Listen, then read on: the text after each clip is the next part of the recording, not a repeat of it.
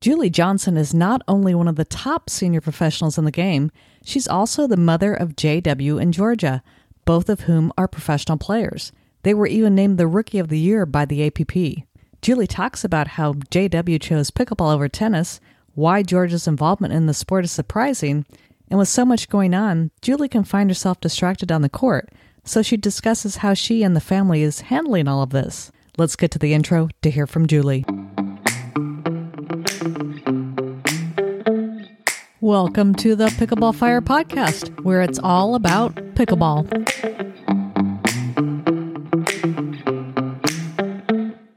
Today, I'd like to welcome to the Pickleball Fire podcast Julie Johnson. Welcome, Julie. Thank you, Lynn. Glad to be here. Thank you for having me.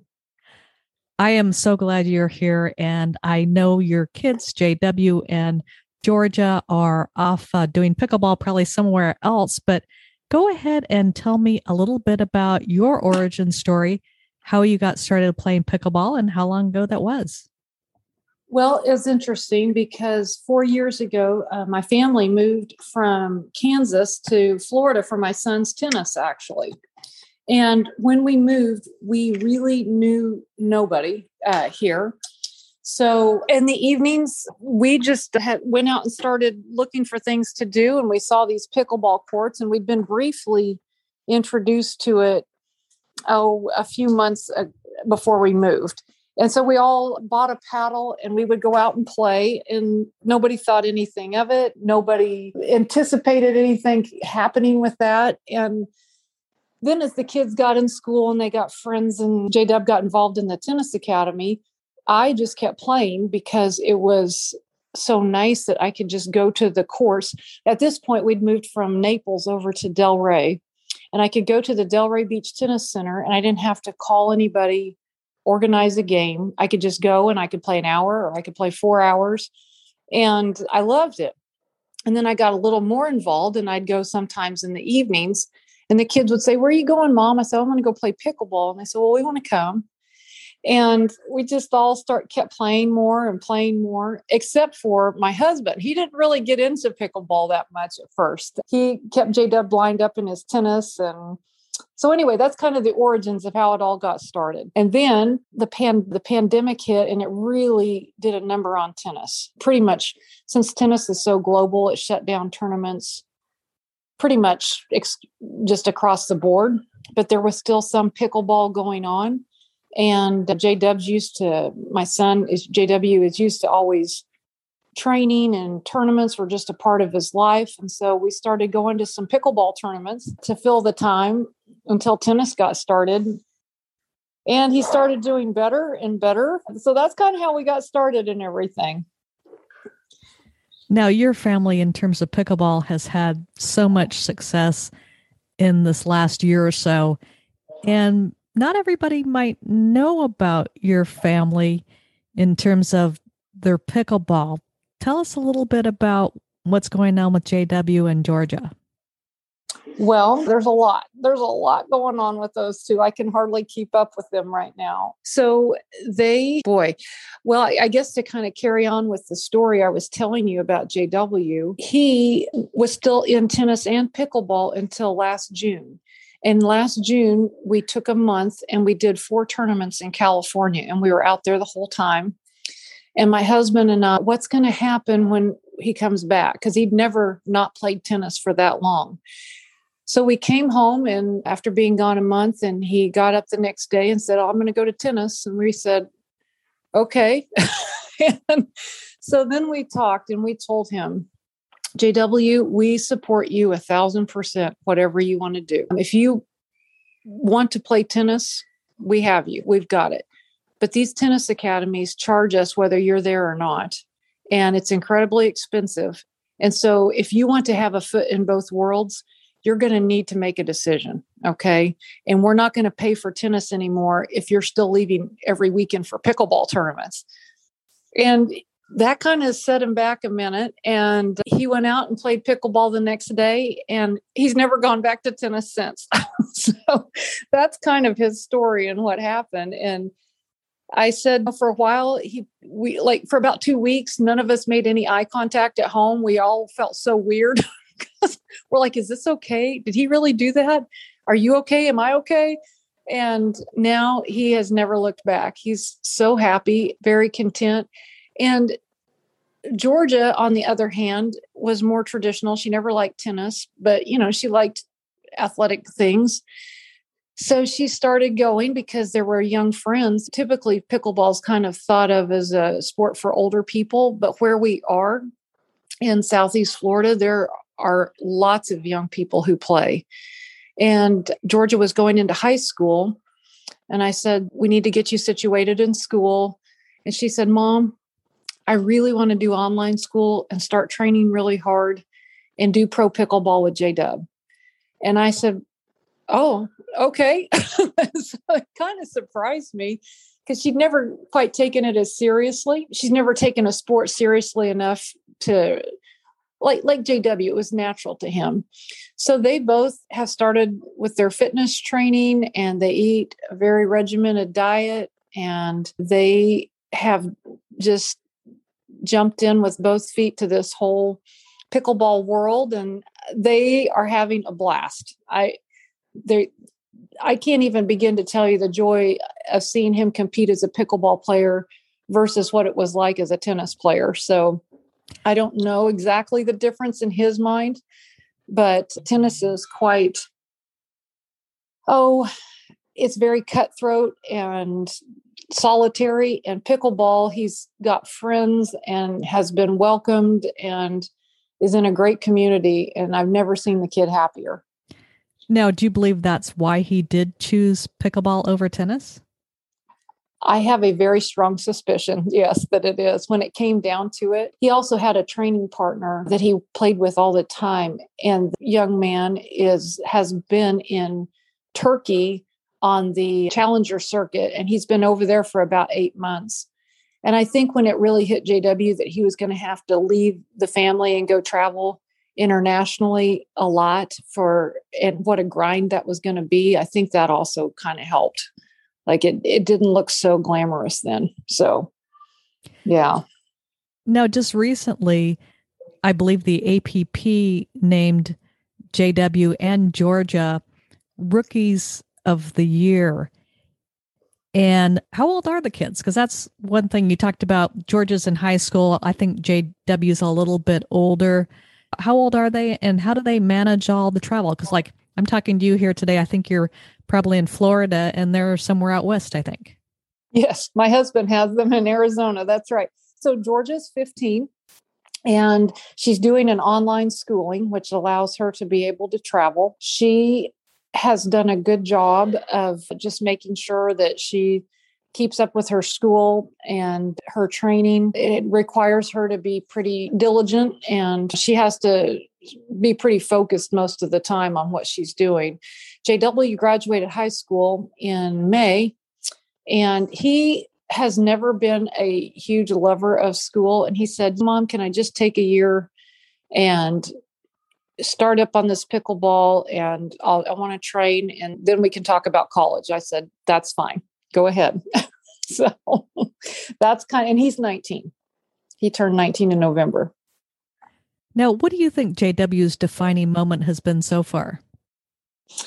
I think one of the biggest turning points for him, there's a couple you kind of look back and you wonder as a mom, it meant a lot to him when he won his first gold medal, which he won with Lea Jansen in mixed doubles in Indianapolis. And I think that was right before the month. Yeah, yeah, exactly. It was exactly the week before we went to California for the month of June. And then while he was in California, he started getting better partner offers. And then, if you fast forward to the middle of August, he was able to win the men's gold with his good friend Johnny Goldberg in New Jersey. And he was pretty pumped about that. But JW had played mostly APPs and some PPAs. And so, right after we actually flew from New Jersey to Tournament of Champions in Utah. So we get there and I have zero expectations because this is a huge tournament. It's one of the premier tournaments of pickleball. And the day of singles was actually Jorja's birthday, and it's raining and cold.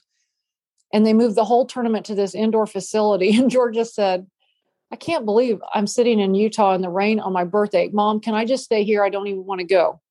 I said, that's fine. And so then that was the day that JW beat Ben Johns and Tyson to win the gold at TOC in singles. And he walked up the stairs. There was an upper level viewing deck when he won. And I would have been sitting up there with Lee Whitwell watching the whole thing in shock. And he had the biggest smile on his face. And he looked at me, he goes, I did it. then I think he said one of his usual lines, like, who knew? and it was so special to me to see that and to be a part of that. And so I think that was probably the biggest moment. But there was a lot of little ones along the way where he just kept gaining confidence. But it was probably TOC singles. Yeah. I think I saw a quote in another interview that you did, and I, I believe it was your quote saying that JW tennis doesn't need you, pickleball does. Correct. that's exact. That's a good. You quoted me exactly. yes. And he was struggling there for a little bit on what he wanted to do. And as a parent, you don't want to influence your kids on something that big. And I felt in my heart the hardest thing for him was just to switch the gears. Not that he didn't want to. I just didn't see him smiling and having fun in tennis like I saw in pickleball. And the bottom line for a parent is you like to see that for your kid. And life is hard enough. Why do something that, why not do something that you're good at and you're having fun instead of something you're good at, but it stresses you out? And so I kind of I was just sitting there one morning and I thought of that and I after I said it I thought I don't know if I should have said that to him because but I did and who knows if he listened or not I'm the parent but I just I still feel that way. Uh, pickleball, we need more pros, we need more people, we definitely need more girls, and tennis doesn't. It's, a whole wide world out there that's playing, and he's already making a big impact for the younger players coming in. We did next gen a couple months ago in San Antonio, and there was a little boy at the tournament, and I was standing by his mom, and he came running up to her, and he goes, "Mom." I just rode in the elevator with J.W. Johnson. I thought that was so, so cute. So it just warmed my heart so much. And so I still feel that way, but I don't know that I should have said it to him. That's awesome. I love it. I love it. yeah. now, now we talk. Okay, let's give e- equal time here to Jorja because, like you said, we do need especially more young women pros in, in the game. What do you say? What would you say was her defining moment? So, um, Jorja and JW, I mean, they are good buddies and they love each other. And so she has been so pumped and so excited for her brother and she loves coming along and seeing him and, and cheering for him but i think her defining moment i think she still probably hasn't really had it yet the big moment but it's coming but when she was able to get to the finals in casa grande in december in singles that was where I it was almost like when J, JW won in Indianapolis, like you could see like, wow, okay, I can do this. I really can do this. And she beat a lot of good players that day. And I think that's what's really got her sparked. Then she was able to follow that up with getting on the medal stand again in Mesa last weekend. And she beat more good players in that tournament. And then this weekend, she was able to finally get up over the hump and she got that medal and ran over. They actually had the kids, and this is what they do to me, Lynn. It just it kills me. They had both the kids playing their gold medals at the same time. I was like, really? Goodness, so, I guess I guess a tournament director was not a mom, huh? A hundred percent. Or the other thing, this is a total side note there's hardly ever a tournament where I'm not going on to play a match that they don't put one of my kids right beside me. And that kills me worse than anything. I can run back and forth and look at both matches, but I cannot stand that. And I have to really focus and block things out because I have partners and that's not their problem that they have an unfocused partner. So I really have had to learn to deal with that. But anyway, so Jorja got her medal and then she ran over. We ran over and we finished watching JW. We'd missed the first game because I really wanted to be there to watch her. Super important. And we went over and watched JW win. And they were hugging each other and they both turned and looked at me and was like, You better not let us down, mom. oh my goodness, you two. no pressure. so that was before because my singles didn't start until noon that day. So they'd both already finished. So they didn't mind dumping pressure on their mom to, to make sure we got that triple crown. Which, of course, you did all three winning singles at the same tournament. Yeah, and I did it the hard way, and they did it a much easier route. oh, why was it hard for you? Oh, because I went and I lost my first round match. So I had to go all the way through the back draw to get there. so. All right. Well, one of the things when I have somebody on the podcast who has your background and as one of the top senior pros in the game, I do always like to have an opportunity to talk a little bit about some tips or some instructional portion of the game. And one interview that you did, you talked about a couple things that I think are really interesting. And one of them is in order to approve, improve, you need to break down and study film. Is that something all of you do? I would assume that any seasoned athlete probably has that in their training, but that's a big assumption, Lynn. I don't know that. I honestly, I see all my senior pro friends at tournaments and we laugh and we have fun and we are so excited that there's anything competitive that we can do. I mean, it's just a joy. The people are a joy. If you're up and, and it's just a blessing to be up and going at our age. But do we sit around and talk about what we do to train? I don't think I ever have with any of them. However, I just broke down film this morning for a good hour and a half. So I, I would think that they would, but I don't know. And it's just a, a very helpful teaching tool. And I can't imagine that they're not doing it, but I, I actually haven't asked. I don't know. Now, when you said you spent an hour and a half today breaking down some game film, was that yours or your kids? Mine. Yeah. My kids do. JW actually studies film all the time. He probably studies a match a day at least. And you'll watch him and I'll say, Well, how did you know to do that? And he goes, Because I watched mom. Like he he is very analytical when it comes to that. And Jorja, not so much, but she will go back and watch herself. And it's helpful. Like it's not fun, but it's very educational. We'll put it that way. So it's a great tool to learn from. And if you wanted to be serious, like there's not a football team, a basketball team, a tennis player, I mean, that's just part of it. If you want to be a serious professional athlete, that's something you just need to do. Now, when you break down a game film, say you do one match, how long does that take in terms of the analysis? Well, depends on how bad I played, Lance. If it's uh depends, but yeah. So today, in that hour and a half, it was actually just one match. Typically, it's a little faster than that, but I was looking for some really specific things and patterns and what was working and exact court positioning and that kind of stuff. So, and there's still times, even if you've broken down film and looked, that you just have a bad match. And so then I'm constantly analyzing what I could have done differently.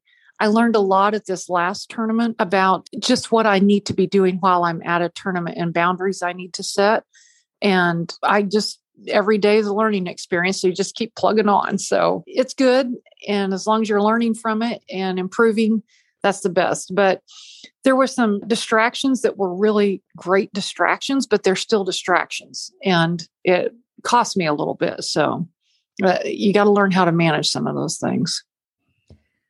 That does sound like a challenge. And I think you're probably maybe referring to some things that were not happening during your match, or was it happening during your match? Yeah, not happy. Like there's a wonderful group of people that wanted to do something wonderful, but they needed a photo shoot. So we did the photo shoot during the tournament. And I'd thought nothing of it when they asked me, but probably shouldn't have done that. And then another thing was a wonderful award they gave during the tournament. It was very complimentary. It meant a lot to me because this company actually that presented the sportsmanship award, they wanted to donate to uh, my favorite charity. And I actually got really emotional because I wanted it donated to Gift of Life Bone Marrow Registry because we just lost a good friend in our pickleball community to leukemia. And anyway, the whole ceremony when it was slotted to take place was right when I should have been warming up for singles. so it's like there's things a lot going on and you got to learn to balance and, and, juggle and i don't know that i'm the best at it yet there's other people who are probably much better at that than i am i'm not good so but i'm learning well, I am sorry to hear about your friend, but it sounds like the money was going to a good cause. And sorry for the distractions too. Well, it was like I said, it's all first world problems. You just got to learn how to sort some of that out a little bit. And you know, it all comes from a good place. So there's no harm in any of that. But yeah, just to learn. And it, it was so wonderful. But part of it is that my kids are also playing. So I'm over there and I've had to learn that I can't watch them the whole time because I can get really amped up as a mom, how you're living and dying with every point. And uh, thank goodness that this happened to me on a singles day. But I learned this lesson in Cincinnati last year when we went to that tournament. I was watching JW play singles, and it was a very tight match. I had laid my phone down, didn't hear my text that I was on court. And when I went out to play, I was so amped up, my hands were shaking. And so I thought, oh my goodness, Julie, if you've been playing doubles to a partner this or with a partner, this would have been so unfair to them. So I, tell the kids, hey, listen, I'll watch when I can, but you're kind of on your own. they're like, we're fine, mom. so anyway, like I say, live and learn.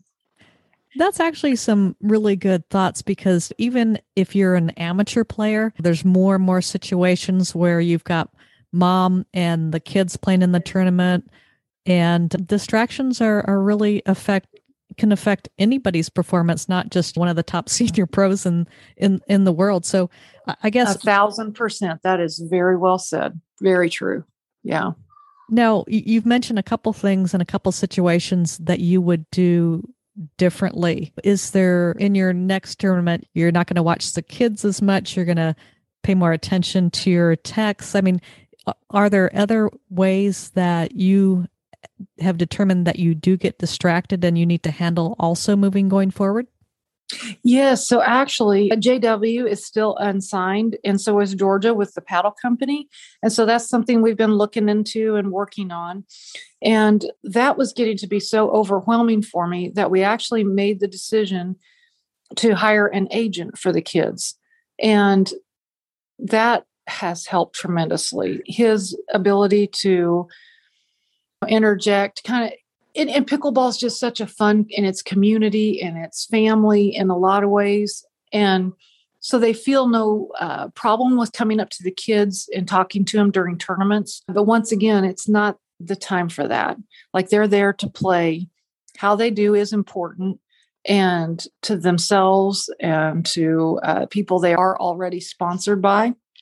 And so Patrick has his name's Patrick McGee, and he's done a wonderful job educating the kids, talking them through it, helping them understand what's important at a tournament and where they can draw some lines. And it's been really helpful. All right. Well, very interesting. The world of pickleball is just changing so much, and your whole family is just right there, absolutely involved. And I could honestly talk to you all day, Julie. You are the nicest person, and I've learned so much as we've talked. So let me go ahead and finish up by thanking you wholeheartedly in terms of what you and your family are doing for the game. And thank you so much for being on the Pickleball Fire podcast.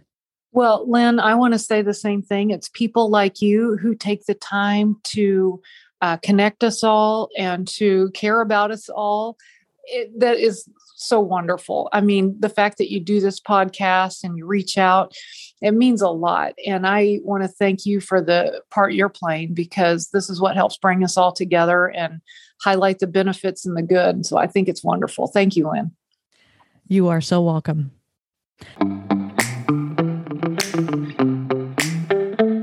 Thank you for listening to the Pickleball Fire podcast. If you enjoyed the show, be sure to give it a five star review on Apple iTunes.